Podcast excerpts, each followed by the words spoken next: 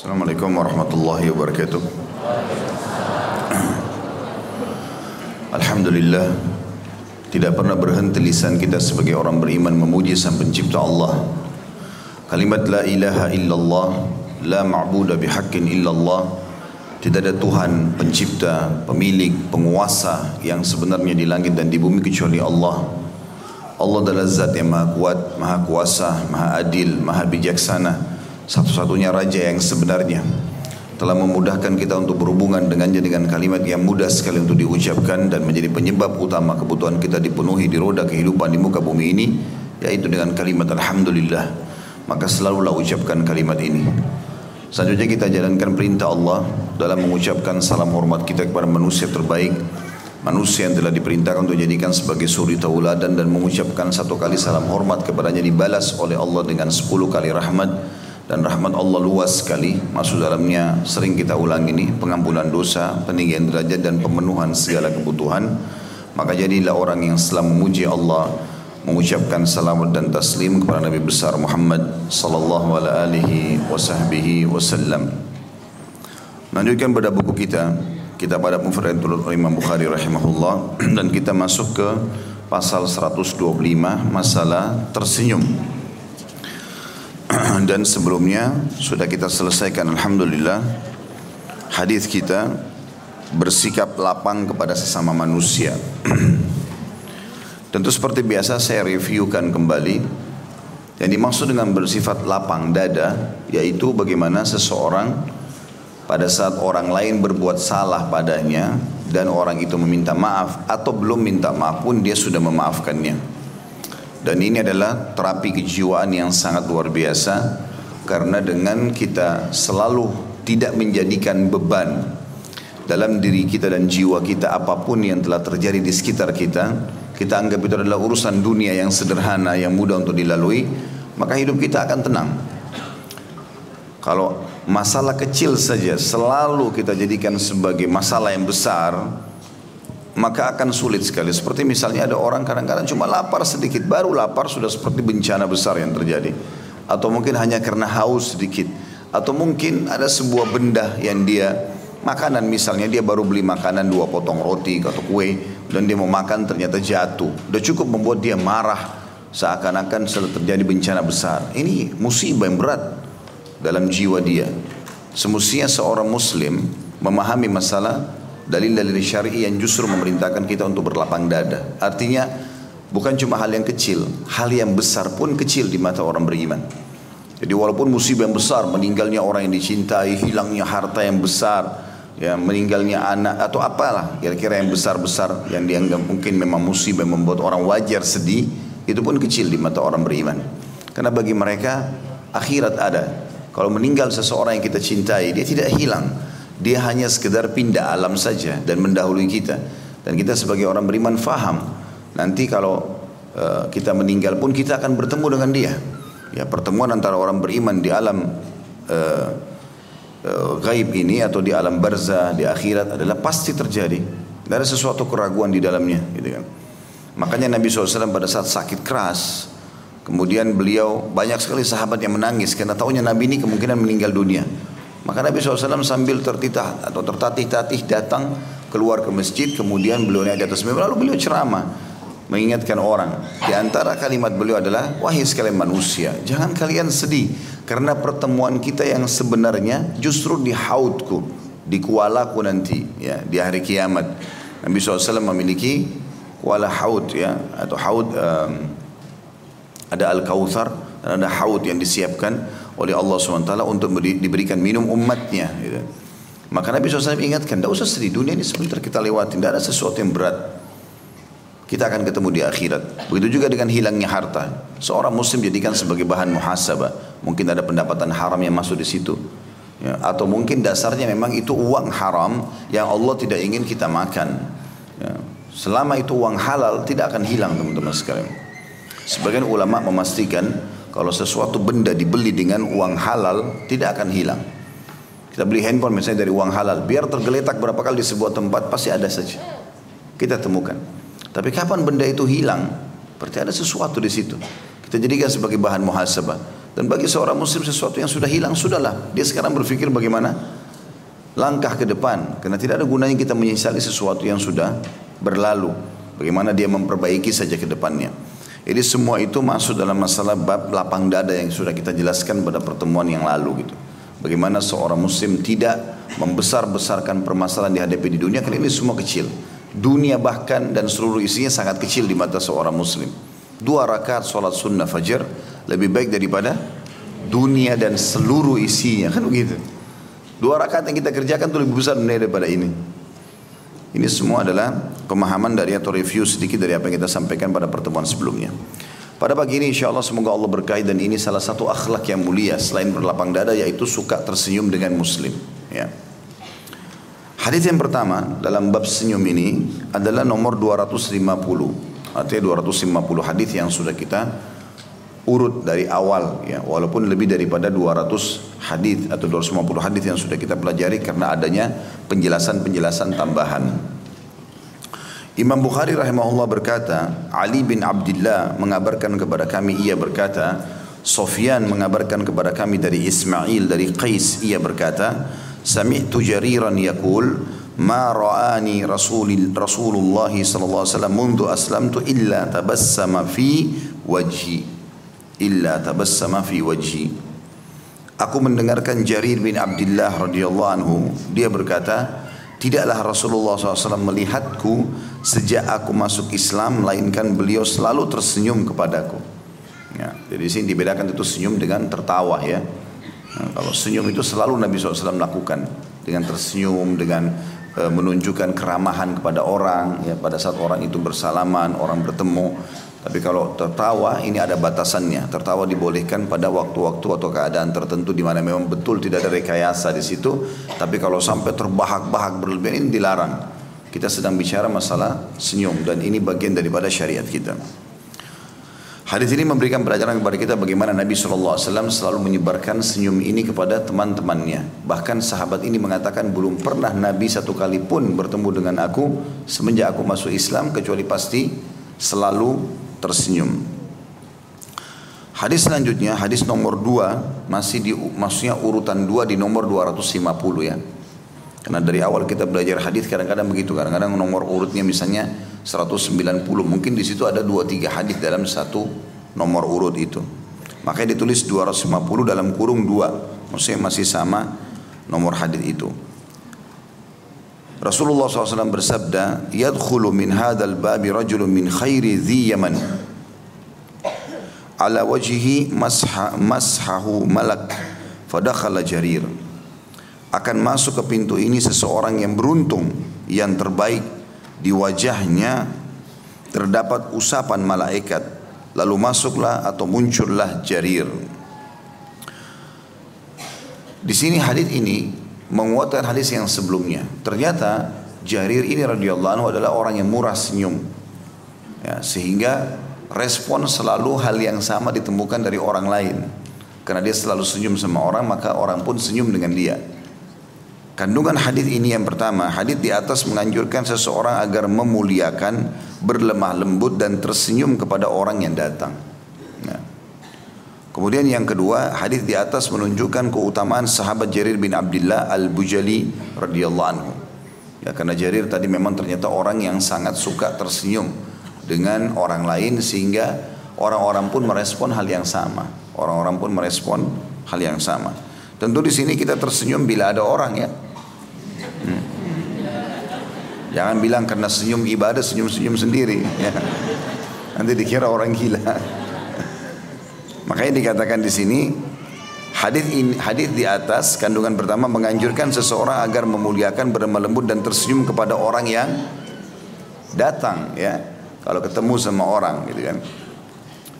Baik hadis selanjutnya 251 Imam Bukhari berkata rahimahullah, Ahmad bin Isa mengabarkan kepada kami ia berkata, Abdullah bin Wahab mengabarkan kepada kami ia berkata, Amr bin Al-Harith mengabarkan kepada kami bahwa Abu Nadhr mengabarkan kepadanya dari Sulaiman bin Yasar an Aisyah radhiyallahu anha zaujin Nabi sallallahu alaihi wasallam qalat ما رأيت رسول الله صلى الله عليه وسلم ضاحكا قط حتى أرى منه lahawah lahawatah atau lahawatihi innama kana yatabassam sallallahu alaihi wasallam قالت وكان إذا رأى غيما أو ريحا عرف في وجهه فقالت يا رسول الله إن الناس إذا رأوا الغيم فرحوا رجاء أن يكون فيه المطر وأراك إذا رأيته عرفت في وجهك الكراهة.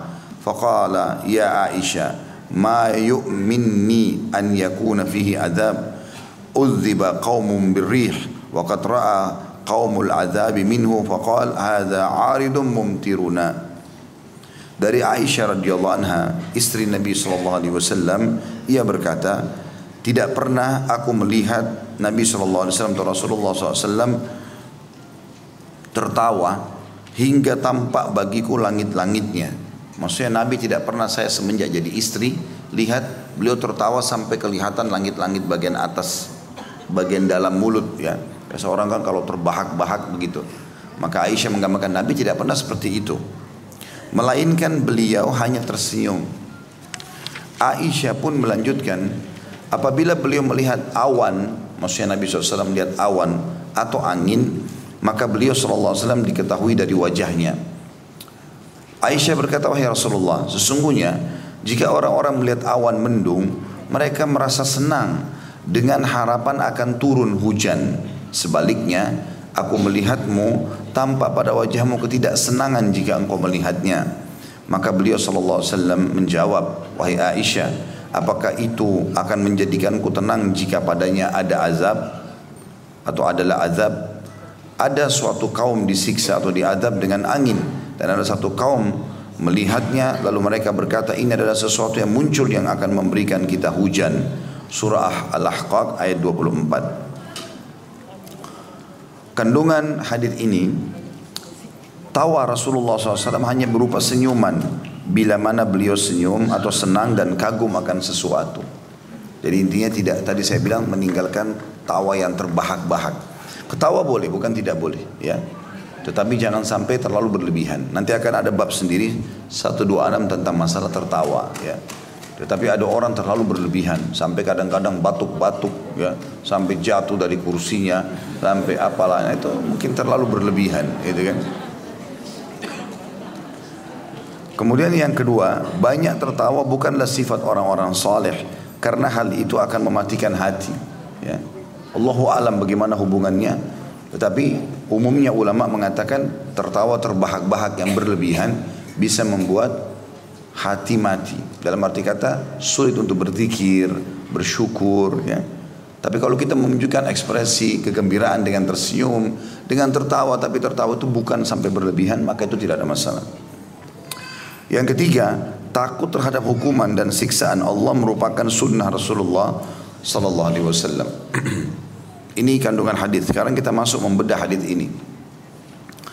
Dikatakan di sini di potongan pertama hadis dari Aisyah radhiyallahu anha, istri Nabi sallallahu alaihi wasallam ia berkata, di sini Imam Bukhari rahimahullah ingin menitip pesan sebenarnya, ya, ingin menitip pesan.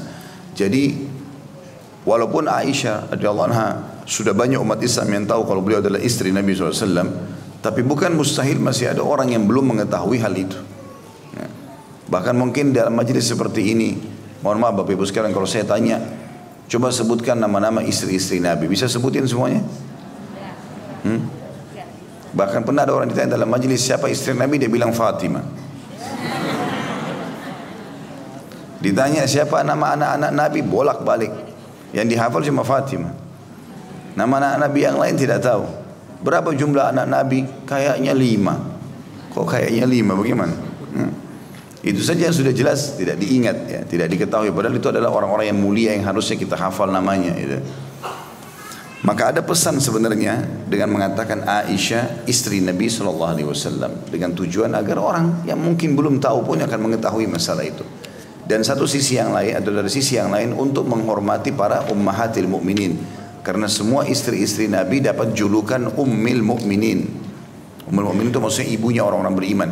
Kita ini walaupun ya misalnya hidup di zaman Nabi SAW dan lebih tua dari para istri Nabi pun tetap kita dianjurkan memanggil ummi ummil mukminin ibu kita gitu para sahabat walaupun yang sudah tua berumur, kalau ketemu sama Aisyah itu sering mengucapkan, ya, mengatakan wahai ummul mukminin, wahai ibu orang-orang beriman, dihormati. Dan istri-istri Nabi punya hukum sendiri. Setelah Nabi SAW meninggal, tidak boleh ada satupun orang-orang beriman menikahi istri-istri Nabi. Hukum syar'inya nggak boleh. Sekali jadi istri Nabi maka akan jadi istri Nabi selamanya. Kecuali ada yang kalau yang ada yang Nabi ceraikan itu berbeda. Tapi kalau Nabi meninggal dalam kondisi meninggalkan mereka status istri maka haram hukumnya dinikahi untuk atau oleh orang-orang beriman. Walaupun yang mau nikah itu adalah orang saleh. Ya. Telah turun ayat Al-Quran mengingatkan masalah itu. Kemudian potongan yang selanjutnya Aisyah radhiyallahu anha menceritakan tidak pernah aku lihat Rasulullah SAW tertawa hingga tampak bagiku langit-langitnya. Maksudnya sudah saya bilang tadi terbahak-bahak ya. Sampai akhirnya berlebih-lebihan. Biasanya orang kalau terlalu besar, terlalu berlebihan tertawa bahaknya itu sampai akhirnya seluruh langit-langit bagian dalam mulutnya kelihatan. Maka Aisyah menggambarkan radhiyallahu. Jadi Aisyah ini termasuk istri Nabi yang sangat um, lama waktunya hidup bersama Nabi SAW. Karena Aisyah itu menikah dengan Nabi SAW di Mekah itu uh, setelah meninggal Khadijah beberapa waktu saja.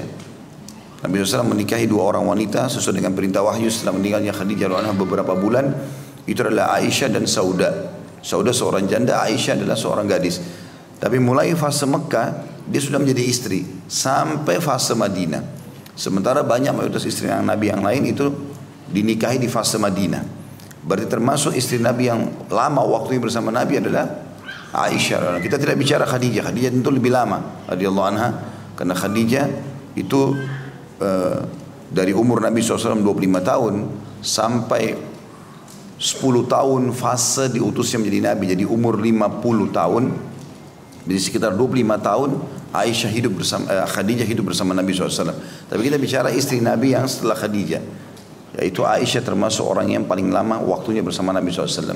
Dan kita bisa bayangkan teman-teman kalau seorang istri yang hidup sekian belas tahun bersama suami dan dia gambarkan saya belum pernah lihat sekalipun Rasulullah SAW tertawa terbahak-bahak. Berarti memang Nabi nggak pernah lakukan itu. Karena sifatnya bertahun-tahun.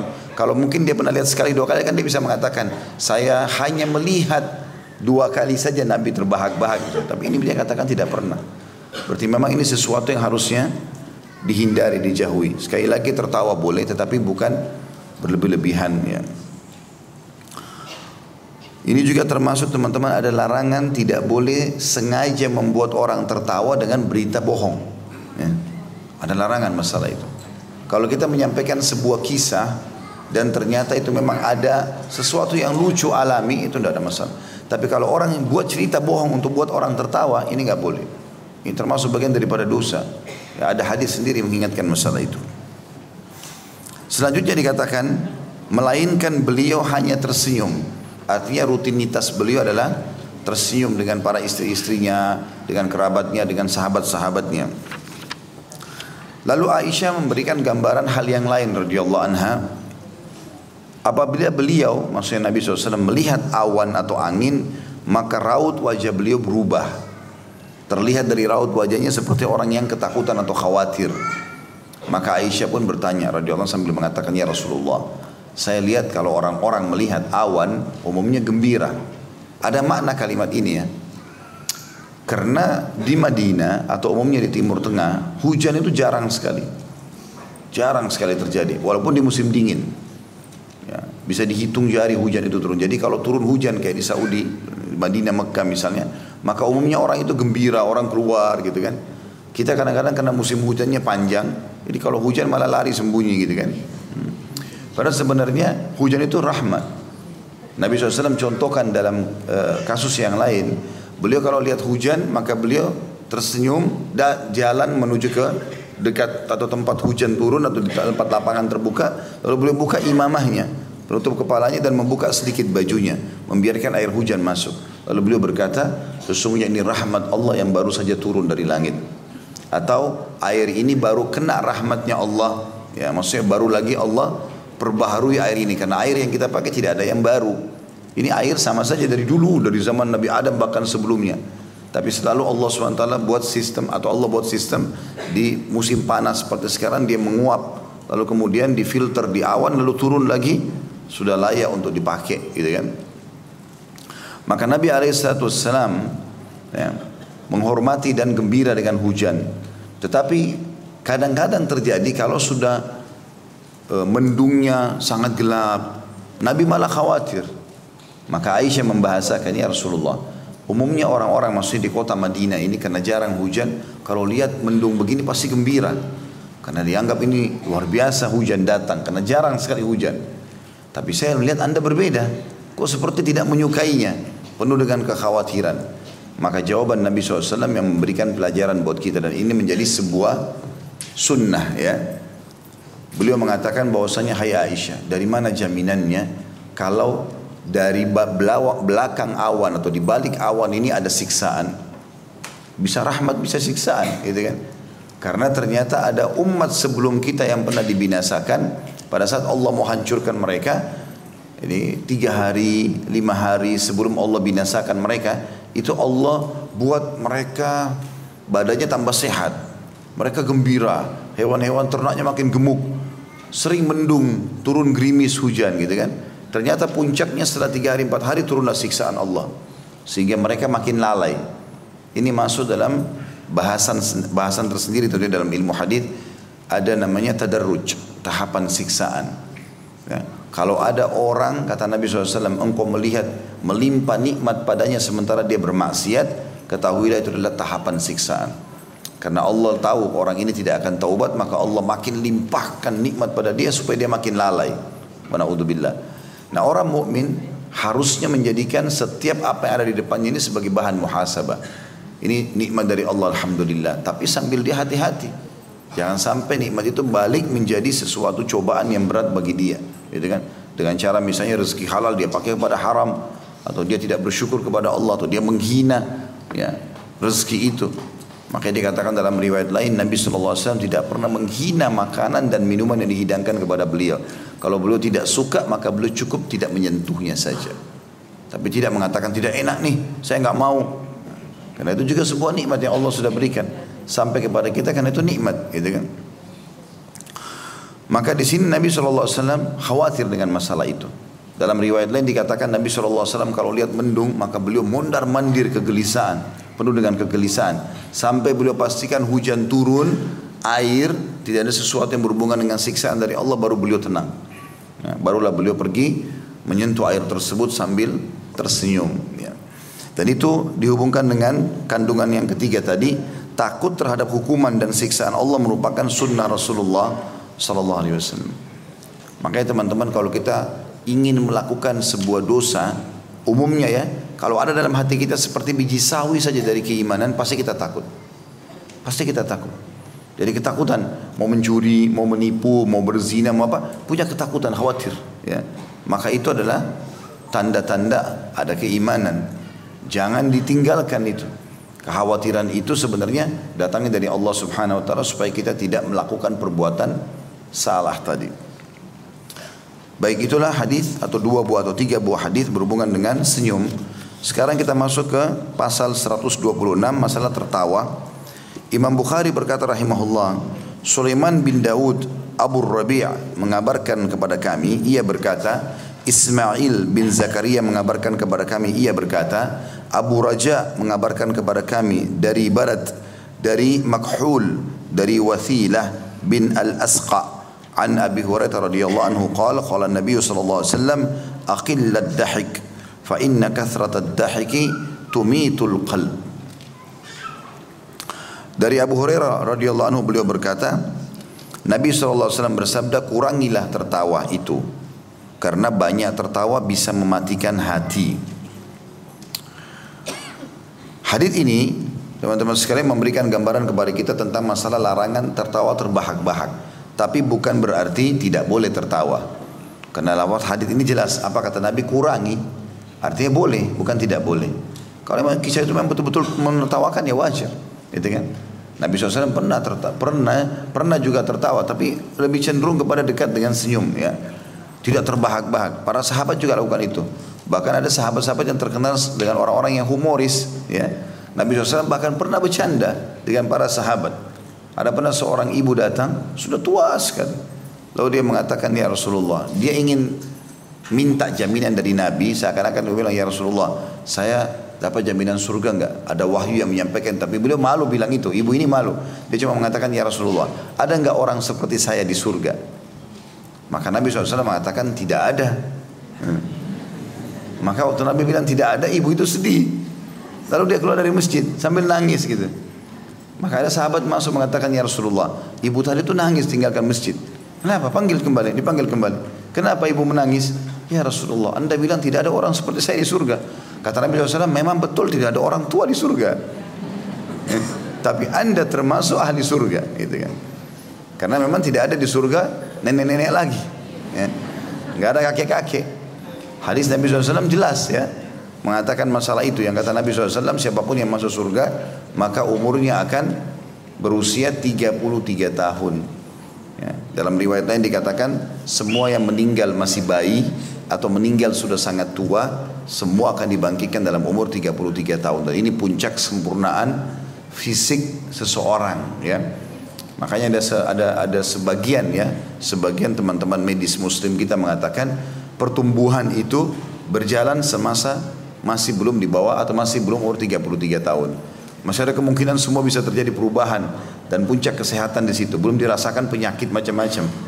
Di atas 33 tahun sudah mulai ya stuck di situ tempat poster tubuhnya segala macam lebih banyak seperti itulah.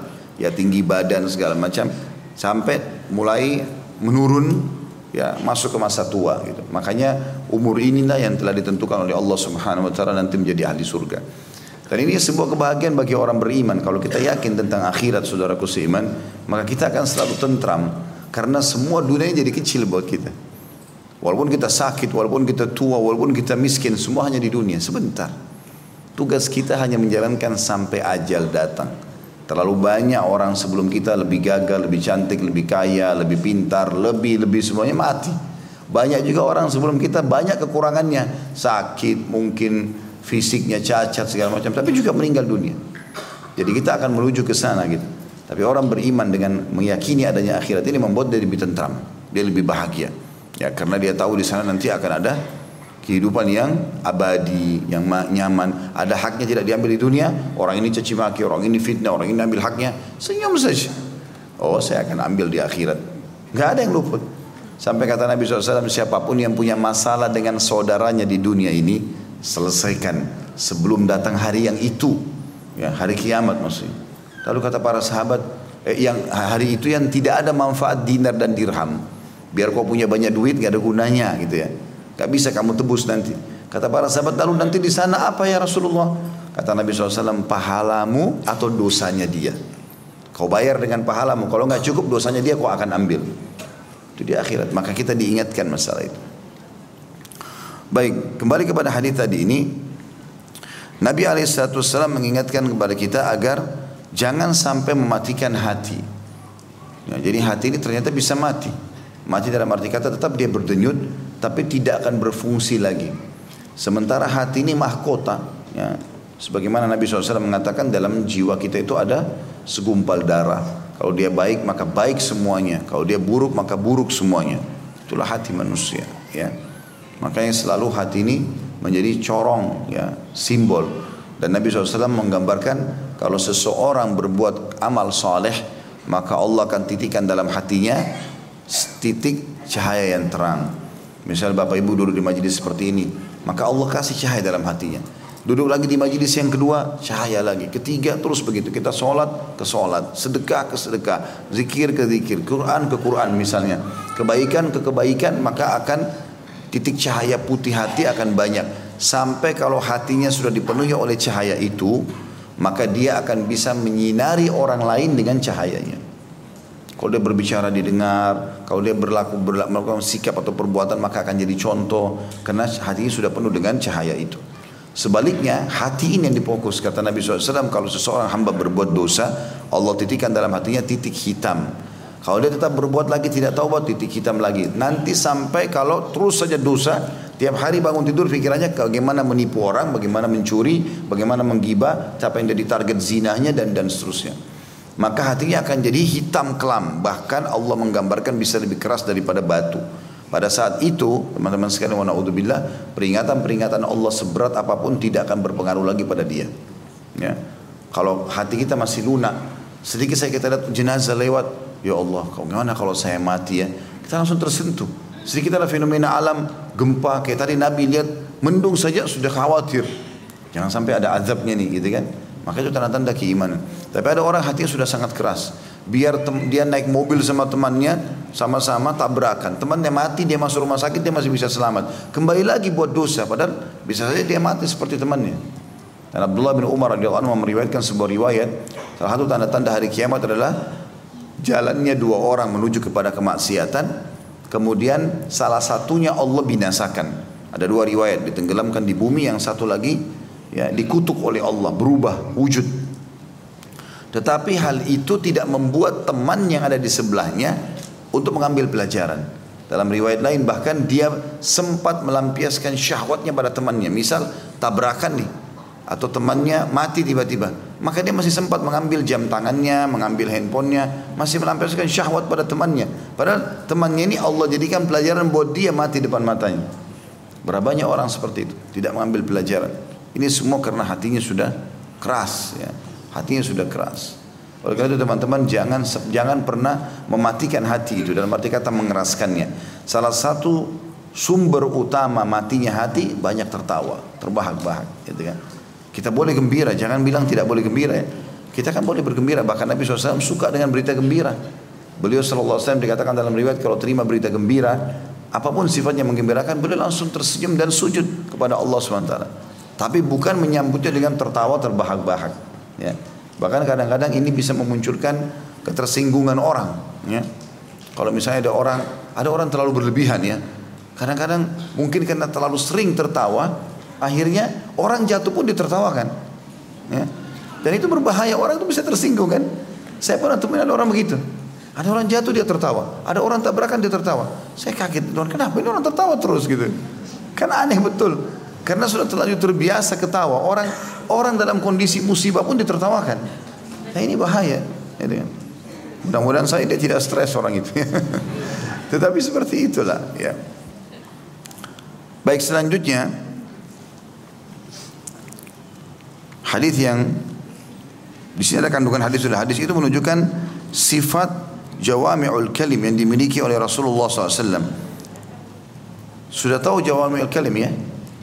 Sudah pernah saya jelasin belum? Jawami itu jamak daripada jami artinya gabungan. Kalim adalah kalimat-kalimat. Ini salah satu mujizat Nabi Muhammad SAW. Jadi mujizat Nabi SAW banyak ya.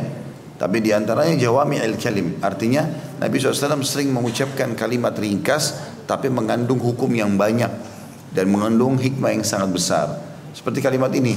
Jangan banyak tertawa nanti bisa mematikan hatimu. Ini sudah satu titipan yang ringkas tapi betul-betul obat hati, obat seluruh jasad kita.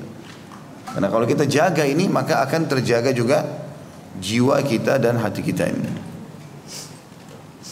Hadis selanjutnya 254. Imam Bukhari berkata rahimahullah, Musa mengabarkan kepada kami ia berkata, Ar-Rabi bin Muslim mengabarkan kepada kami ia berkata, Muhammad bin Ziyad mengabarkan kepada kami an Abi Hurairah radhiyallahu anhu qala خرج النبي صلى الله عليه وسلم على رهط من أصحابه يضحكون ويتحدثون فقال والذي نفسي بيدي لو تعلمون ما علموا لضحكتم قليلا ولبكيتم كثيرا ثم انصرف وأبكى القوم وأوحى الله عز وجل إليه يا محمد lima tuqannitu ibadi. Faraja Nabi SAW faqal abshiru wasaddidu wa qaribu. Dari Abu Hurairah radhiyallahu anhu dia berkata dan ini saya sudah bilang ya setiap kali kita sebutkan nama sahabat usahakan walaupun tidak tertulis kita mengatakan radhiyallahu anhu kalau laki-laki kalau perempuan radhiyallahu anha.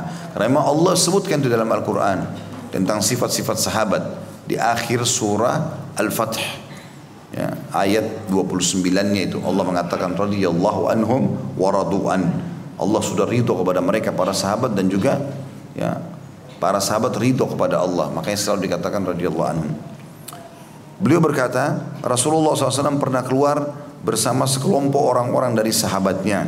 Mereka tertawa dan saling bercakap-cakap. Ya. Sebenarnya terjemahan lebih tepat adalah Nabi SAW pernah lewat keluar terus melihat ada beberapa orang sahabatnya lagi duduk lalu mereka tertawa terbahak-bahak. dalam cakapan-cakapan mereka itu.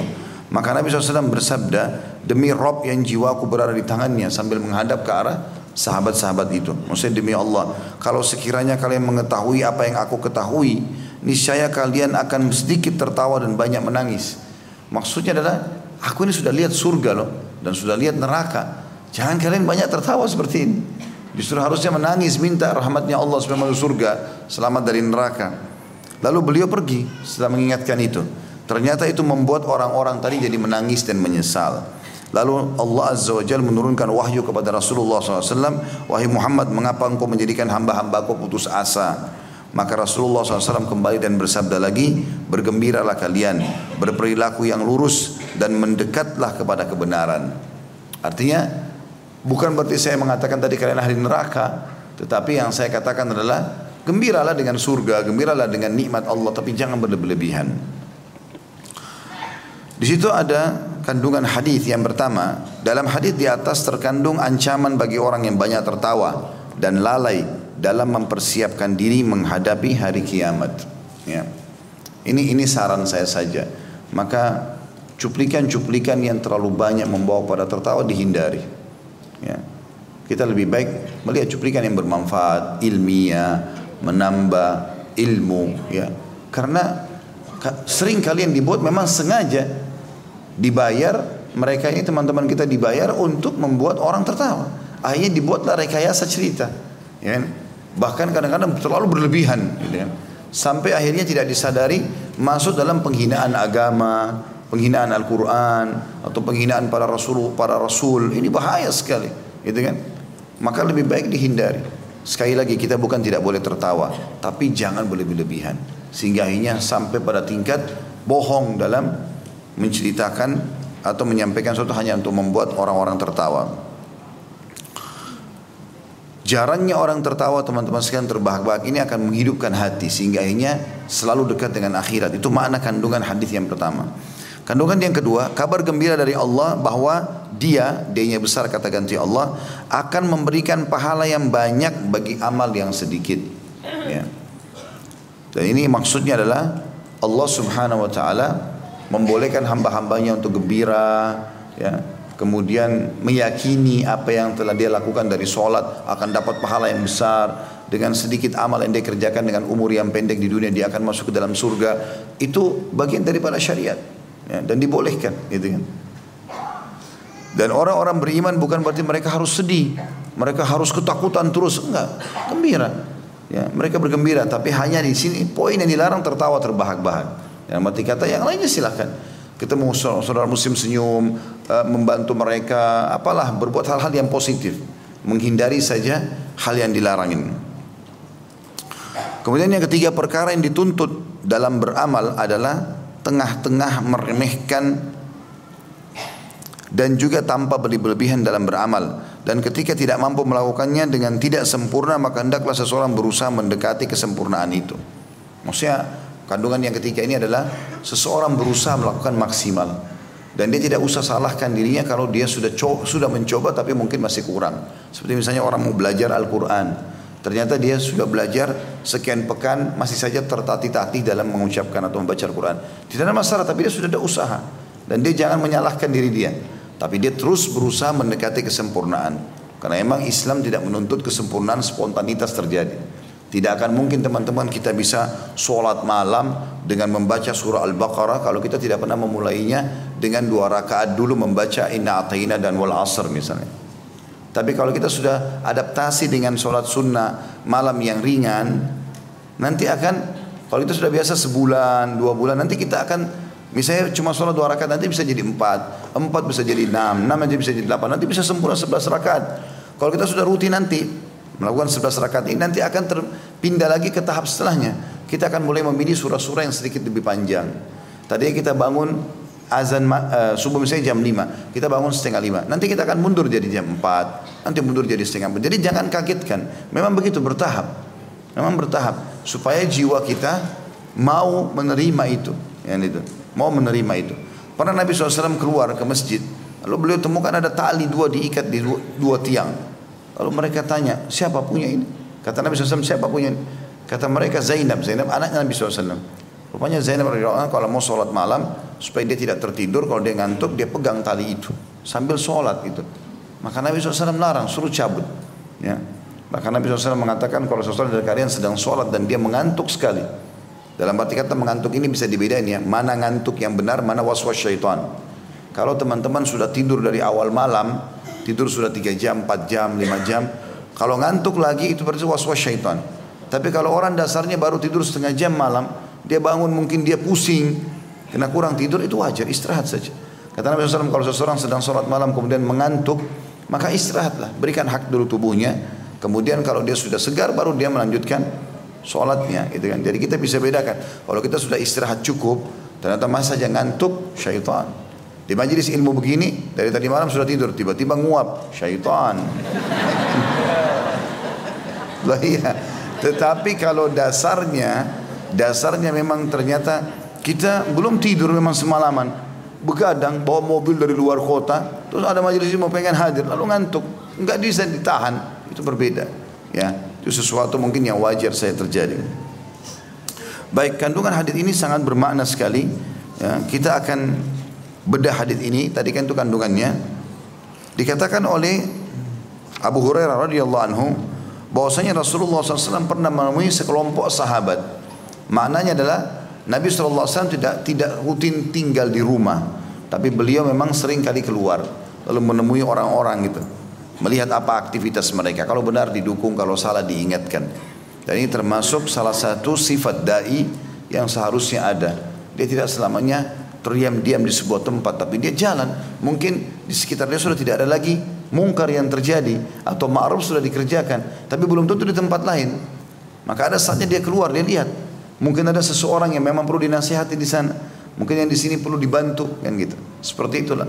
Dan itu sifat Nabi SAW. Itu makna daripada yang kita ambil dari potongan hadis ini. Maksudnya Nabi SAW keluar menemui para sahabat. Kemudian termasuk juga hikmah yang diambil daripada hadis ini. Yang kedua adalah bagaimana Nabi SAW pada saat melihat mereka tertawa terbahak-bahak, Nabi memberikan nasihat. Ya. Berarti kita tidak boleh teman-teman melihat orang berbuat salah lalu kita tidak ingatkan. Ingatkan mereka. Amar ma'ruf nahi mungkar. Menyuruh pada kebaikan dan melarang dari kemungkaran itu kan.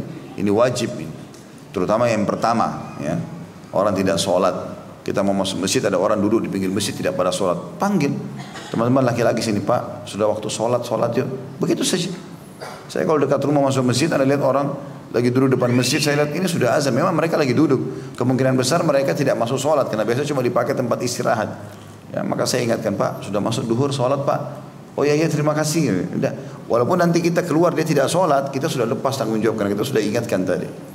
Jadi jangan sampai tidak diingatkan karena kalau tidak diingatkan ini malah kena hadis yang lain atau ada ancaman dalam hadis yang lain. Yang kata Nabi SAW siapa pun yang melihat orang berbuat kemungkaran lalu dia tidak ingatkan, biarin aja deh terserah masuk neraka masuk neraka aja sana. Padahal belum tentu orang itu faham kan gitu. Maka orang yang sedang berbuat mungkar akan datang hari kiamat mencekik lehernya orang yang melihatnya berbuat mungkar dan dia berkata ya Allah orang ini lihat saya berbuat mungkar dia tidak ingatkan maka saya tuntut sekarang kita harus ingatkan baik Ustaz orang itu agak jauh saya kan pakai mobil atau pakai motor dia jauh. Tapi saya tahu dia buat mungkar. Ada seorang ibu nggak pakai hijab misalnya ada orang yang ini dan itu. Maka Nabi SAW sudah bilang siapa yang lihat kemungkaran dia ubah dengan tangannya powernya.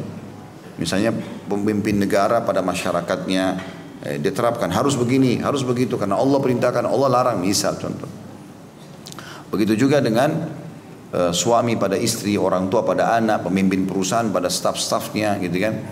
Kalau dia tidak bisa, maka dengan lisannya. Kalau dia tidak bisa, dengan hatinya. Walaupun jauh kita bisa. Kita tonton sebuah cuplikan ada kemungkaran terjadi. Ya Allah hilangkan kemungkaran ini supaya kita lepas tanggung jawab hari kiamat. Ya seperti itulah.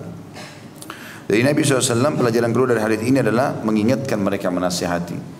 Nah terkadang memang jenis nasihat itu ada yang sifatnya disampaikan dengan e, bertahap, ada saatnya memang disampaikan dengan spontanitas, tergantung keadaan. Kalau ada orang sudah terlanjur berbahaya sekali bagi dia, artinya khamar sudah dipegang akan diteguk. Beda nasihatnya antara orang ini dengan orang yang baru bertanya Misalnya dia mengatakan boleh nggak minum khamar, dia belum melakukannya, dia baru bertanya hukumnya, akan beda nasihatnya. Kalau orang yang sudah mau melakukan mungkin lebih tegas kita ingatkan gitu kan. Makanya Nabi SAW di sini melihat mereka tertawa terbahak-bahak. Menurut Nabi sudah berlebihan, Nabi langsung tegas ingatkan.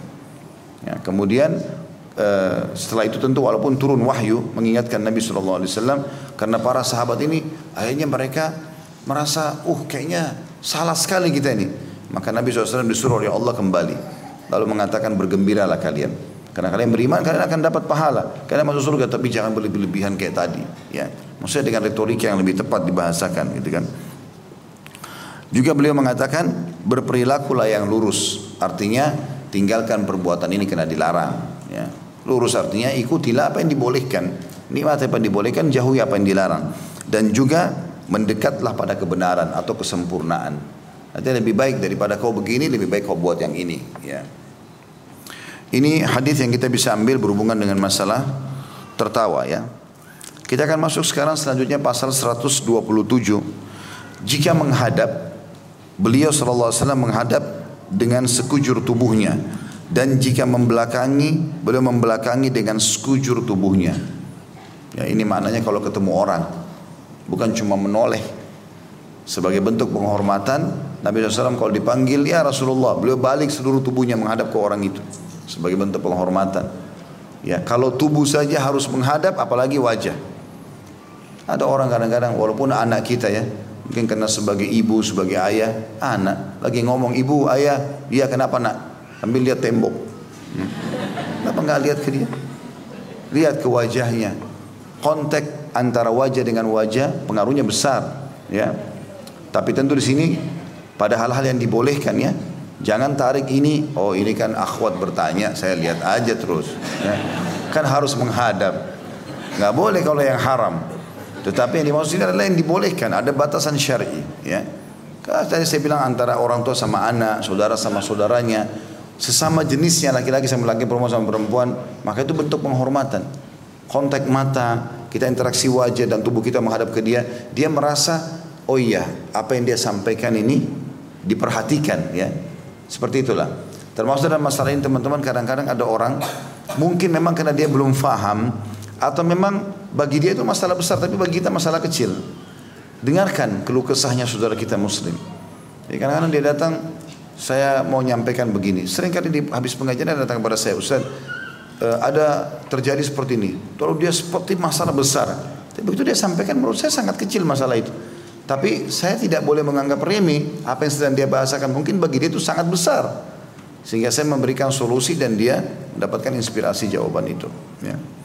Baik hadis pertama dalam pasal kita ini nomor 255 kata Imam Bukhari rahimahullah Bishr bin Muhammad mengabarkan kepada kami ia berkata Abdullah mengabarkan kepada kami ia berkata Usama bin Zaid mengabarkan kepada kami ia berkata Musa bin Muslim maula binti Kariz an Abi Hurairah radhiyallahu anhu annahu rubbama haddatha 'ala Nabi sallallahu alaihi wasallam fayaqul haddathanihi ahdabu syufrain abyadul qashhain idza akbala akbala jami'an wa idza adbara adbara jami'an lam tara 'ainun mithlah wa lan tarahu dari Abu Hurairah radhiyallahu anhu bahwa terkadang jika ia meriwayatkan dari Nabi sallallahu alaihi wasallam ia berkata aku diberitahukan oleh orang yang bulu di dua matanya panjang kedua pinggulnya putih jika menghadap beliau menghadap sekujurnya jika berpaling, beliau berpaling dengan sekujur tubuhnya. Mata belum pernah melihat semacam itu dan tidak akan pernah. Di sini teman-teman sekalian, ada kandungan hadis dulu. Hadis di atas menunjukkan sebagian sifat dan watak Nabi SAW yaitu jika menghadap sesuatu maka beliau akan menghadapkan seluruh badannya ke benda tersebut tidak sebagian badan saja Hal itu beliau lakukan agar badan dan hati senantiasa selaras sebab dengan memalingkan sebagian badan ke benda yang dilihat menunjukkan watak yang kepura-puraan dan pandir. Hadis ini kita bedah dulu teman-teman sekalian. Yang pertama kita bisa ambil dari hadis ini adalah adab seorang sahabat Abu Hurairah radhiyallahu anhu dan beliau bernama Abdurrahman ibn Sakhar ya.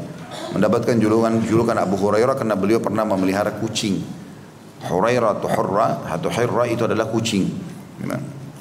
Abu Hurairah ini radhiyallahu anhu karena cintanya kepada Nabi SAW maka kadang-kadang kalau beliau menyampaikan riwayat dari Nabi beliau, beliau sambil menukil cirinya Nabi.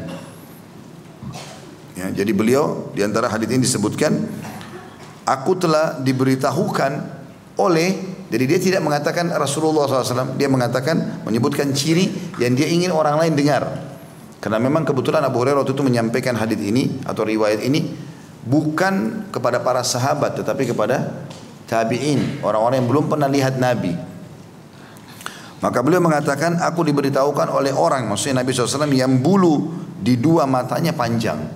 Jadi salah satu ciri Nabi SAW adalah bulu mata beliau sangat lebat alaihissalatu wassalam. Dalam riwayat yang lain disebutkan beliau memiliki rambut yang hitam dan tidak geriting, tidak lurus sekali, berombak. Kadang-kadang beliau biarkan sampai kuping atau dibiarkan sampai ke pundaknya. Lalu beliau memiliki badan yang sangat tinggi dan kekar, ya.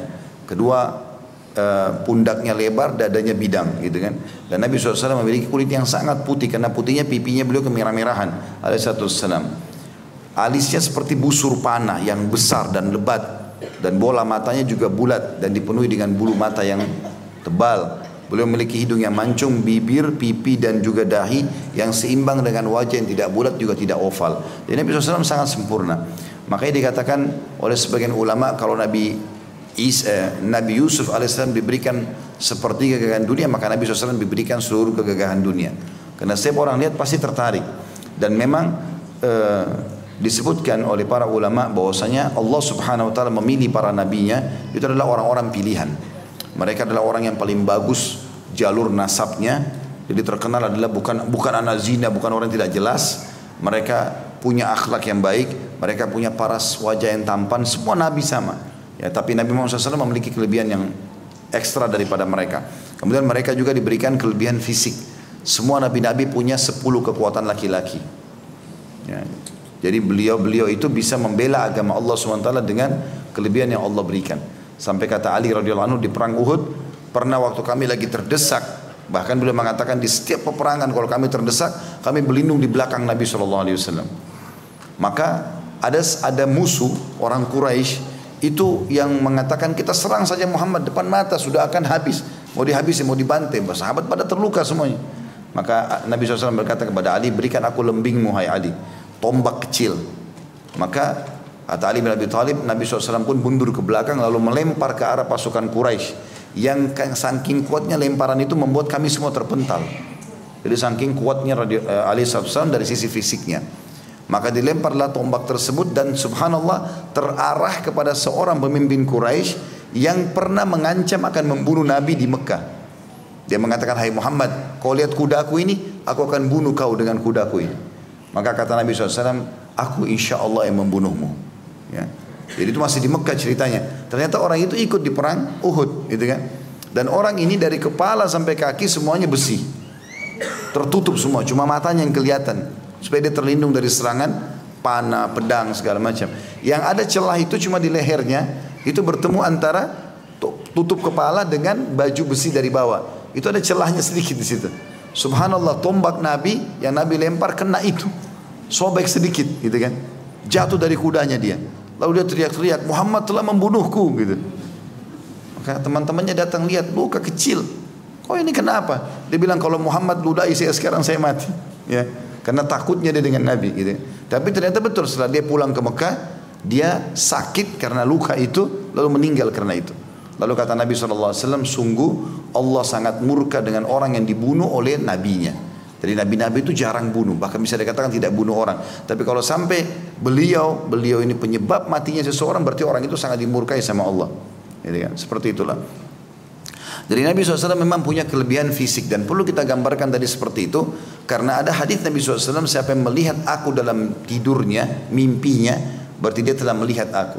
Karena syaitan tidak akan menjelma menjadi aku. Kan? Tapi kalau misalnya bapak ibu mimpi, eh, ada orang dalam mimpi mengaku saya Rasulullah, tapi kulitnya hitam. Berarti bukan, kan Nabi putih kan? Atau datang rambutnya keriting, berarti bukan. Atau rambutnya lurus sekali, bukan. Atau orangnya pendek, bukan. Gitu kan? Atau orangnya kurus, Juga disebutkan dalam riwayat beliau memiliki bulu yang sangat lebat, jenggotnya sangat kathif, lebat, gitu kan. Di dada beliau, di tangan beliau semua dipenuhi dengan bulu-bulu yang lebat. Alaihissalam. Jadi memang ada ciri tertentu. Nah, jadi kalau ada orang mengaku mimpi Rasulullah SAW harus dipenemukan cirinya benar gak? Gitu kan? Kalau ciri itu benar maka itu adalah Nabi SAW karena tidak akan pernah diganti oleh syaitan. Kemudian dikatakan bahwasanya Nabi SAW Abu Hurairah berkata telah disampaikan kepadaku dari orang yang memiliki bulu yang lebat di kedua matanya atau di dua matanya yang panjang. Kedua pinggulnya putih, maksudnya adalah kulit Nabi menggambarkan kulit Nabi SAW adalah kulit yang berwarna putih. Ya. Jadi memang Nabi SAW adalah orang yang sangat putih dan bersih. Kemudian yang jadi eh, eh, perhatian atau fokusan dari bab kita atau pasal kita adalah penyampaian setelahnya. Karena tadi itu cuma adab Abu Hurairah dalam menyampaikan ini loh yang saya dengar ini yang menyampaikan ini orangnya begini loh tampan. Jadi ingin memuji Nabi Alaihissalam. Jadi boleh seseorang kalau menyampaikan Rasulullah SAW manusia yang terbaik, orang yang tertampan, orang yang memiliki rambut yang lebat, ya telah menyampaikan kepada kita. Jadi memuji-muji Nabi Alaihissalam. Kemudian disebutkanlah ciri beliau jika menghadap, beliau menghadap sekujurnya. Ini tadi yang kita jelaskan di awal, menjelaskan pasal atau judul pasal. Jadi Nabi SAW tidak pernah balik sebagian saja tubuhnya. Ya. Baik itu menghadap manusia atau menghadap kepada sebuah benda. Karena makna sesuatu bisa hidup atau mati ya. Termasuk misalnya kita mau e, buka pintu. Ya. Menghadap seluruh tubuh kita ke arah pintu itu lebih baik daripada sebagian saja. Atau kita mau mengambil sebuah benda, Lihat, arahkan tubuh kita ke benda itu lalu selesaikan dulu hajat kita. Ada orang enggak kadang-kadang? Ya, mungkin jatuh sebuah benda dia sambil duduk di sebuah tempat yang jauh berusaha, padahal dia bisa turun sebentar, gitu kan? Sehingga akhirnya tidak maksimal dalam menyelesaikan pekerjaannya. Atau mungkin dia mau meraba sesuatu mau ngambil, karena tidak lihat akhirnya kesentuh dengan benda tajam, luka lah tangannya misalnya. Maka banyak hikmah gitu ya. Tapi di sini yang disebutkan oleh uh, Imam Bukhari rahimahullah, salah satu hikmah yang sangat besar karena kalau orang menghadapkan seluruh tubuhnya, maka seluruh tubuh ini termasuk dengan hatinya selaras. Artinya dia kalau kita menghadap ke orang itu, maka semuanya tubuh kita ini siap untuk mendengarkan atau berhadapan sama orang tersebut. Dibandingkan kalau cuma sebagian saja, wajah saja misalnya tubuh tidak, maka mungkin ada bagian tubuh kita yang tidak akan merespon itu. Dan ini ya tidak selaras, itu yang dikatakan tadi maknanya. Mungkin juga ada hubungannya dengan kesehatan. Kita nggak tahu Allah alam. Kalau kita terlalu misalnya, misalnya ada orang ngobrol dan kita terlalu lama balik ke sisi satu sisi saja, tanpa seluruh tubuh kita mungkin akan berpengaruh pada urat leher misalnya, pada urat uh, punggung dan segala macam hal. Hikmah ilahi tentu ada di situ. Tetapi yang paling penting kita karena ingin mencontohi Nabi alaihi salatu wassalam. Kemudian dikatakan kata beliau, jika berpaling, beliau pun berpaling dengan sekujur tubuhnya. Kalau sudah selesai semuanya, maka beliau berpaling berpaling dengan seluruh tubuh. Jadi tidak sambil jalan sambil noleh, akhirnya tabrak ya, yang di depannya. Jadi Nabi SAW kalau sudah selesai sudah selesai jalan. Masih ada hajatnya kembali lagi seluruh tubuhnya kembali. Maka di sini Abu Hurairah kembali memuji Nabi SAW. Beliau mengatakan semua tadi fisik itu dan sikap dan sifat yang baik itu maka belum pernah mata melihat semacam itu. Abu Hurairah seakan-akan menggambarkan saya selama hidup belum pernah saya lihat ada orang sesempurna Nabi dari sisi ketampanannya, belum pernah juga saya lihat ada orang seperti itu adab dan tata keramanya. Kalau menghadap orang menghadap semuanya dihormati, kalau dia berpaling dia berpaling semuanya gitu kan. Dan kata Abu Hurairah memastikan dan tidak akan pernah mata bisa melihat seperti itu lagi. Artinya kalian-kalian yang dengar saya ini kata Abu Hurairah yang belum pernah lihat Nabi kalian tidak akan pernah bisa melihat lagi setelah beliau ada orang seperti itu. Karena kalian belum pernah lihat maka tidak bisa dibandingkan. Tapi saya sebagai sahabatnya sudah memastikan tidak akan pernah ada orang seperti beliau lagi dan itu benar. Tidak akan pernah ada orang yang sama dengan Nabi alaihi salatu wassalam. Bukan cuma kita, para nabi-nabi pun tidak ada yang sama dengan Nabi alaihi salatu wassalam. Maka yang beliau mengatakan, aku adalah sayyid walad bani Adam atau sayyid walad Adam. Ya, aku adalah tuannya anak-anak Adam. Semuanya di bawah Nabi SAW pada hari kiamat. Ya, bendera Nabi SAW pada hari kiamat. Baik begitu saja sudah setengah sebelas. Semoga apa yang kita bahas insya Allah bermanfaat buat kita semua. Eh, dan juga semoga apa dosa yang pernah kita lakukan diganti oleh Allah SWT menjadi pahala. Dan kita selalu mendoakan tidak pernah lupa negara kita Indonesia menjadi negara yang aman, tentram, damai, makmur, seluruh umat Islam di bawah naungan ukhuwah Islamiyah. Dan dalam ibadah mereka kembali kepada Al-Quran dan Sunnah dan semoga seluruh utang negara kita dilunasi oleh Allah dengan semudah-mudahnya. Seluruh rezeki dibuka dari seluruh penjuruhnya. Dan juga Allah karunia kita pemimpin muslim yang adil kembali kepada Al-Quran dan Sunnah yang bisa menjadi contoh bagi negara-negara yang lain. Selalu kita doakan saudara kita di Palestina, di Syria, di Yaman, di Irak, di Myanmar, di Kashmir, di China sekarang yang sedang tertindas. Semoga Allah ikhlaskan niat mereka terima para syuhada mereka mulakan Islam di tangan mereka dan tangan kita semua. Dan semoga Allah ikut sertakan kita bersama mereka di pahala baik dengan doa, dengan harta juga dengan jiwa kita dan semoga Allah SWT menyatukan kita semua di surga Firdausya tanpa hisab Mari satukan dalam majlis ilmu yang mulia ini. Kalau benar pasti dari Allah, kalau salah dari saya mohon dimaafkan. Dan sebelum kafaratul majlis, pertemuan kita untuk bulan ini ada dua kali, hari ini dan juga Kamis depan. Namun pekan ke terakhir saya ada uh, acara dakwah di luar Indonesia. Maka mungkin setelah balik dari sana baru kita kembali lagi melanjutkan ta'lim kita insyaallah.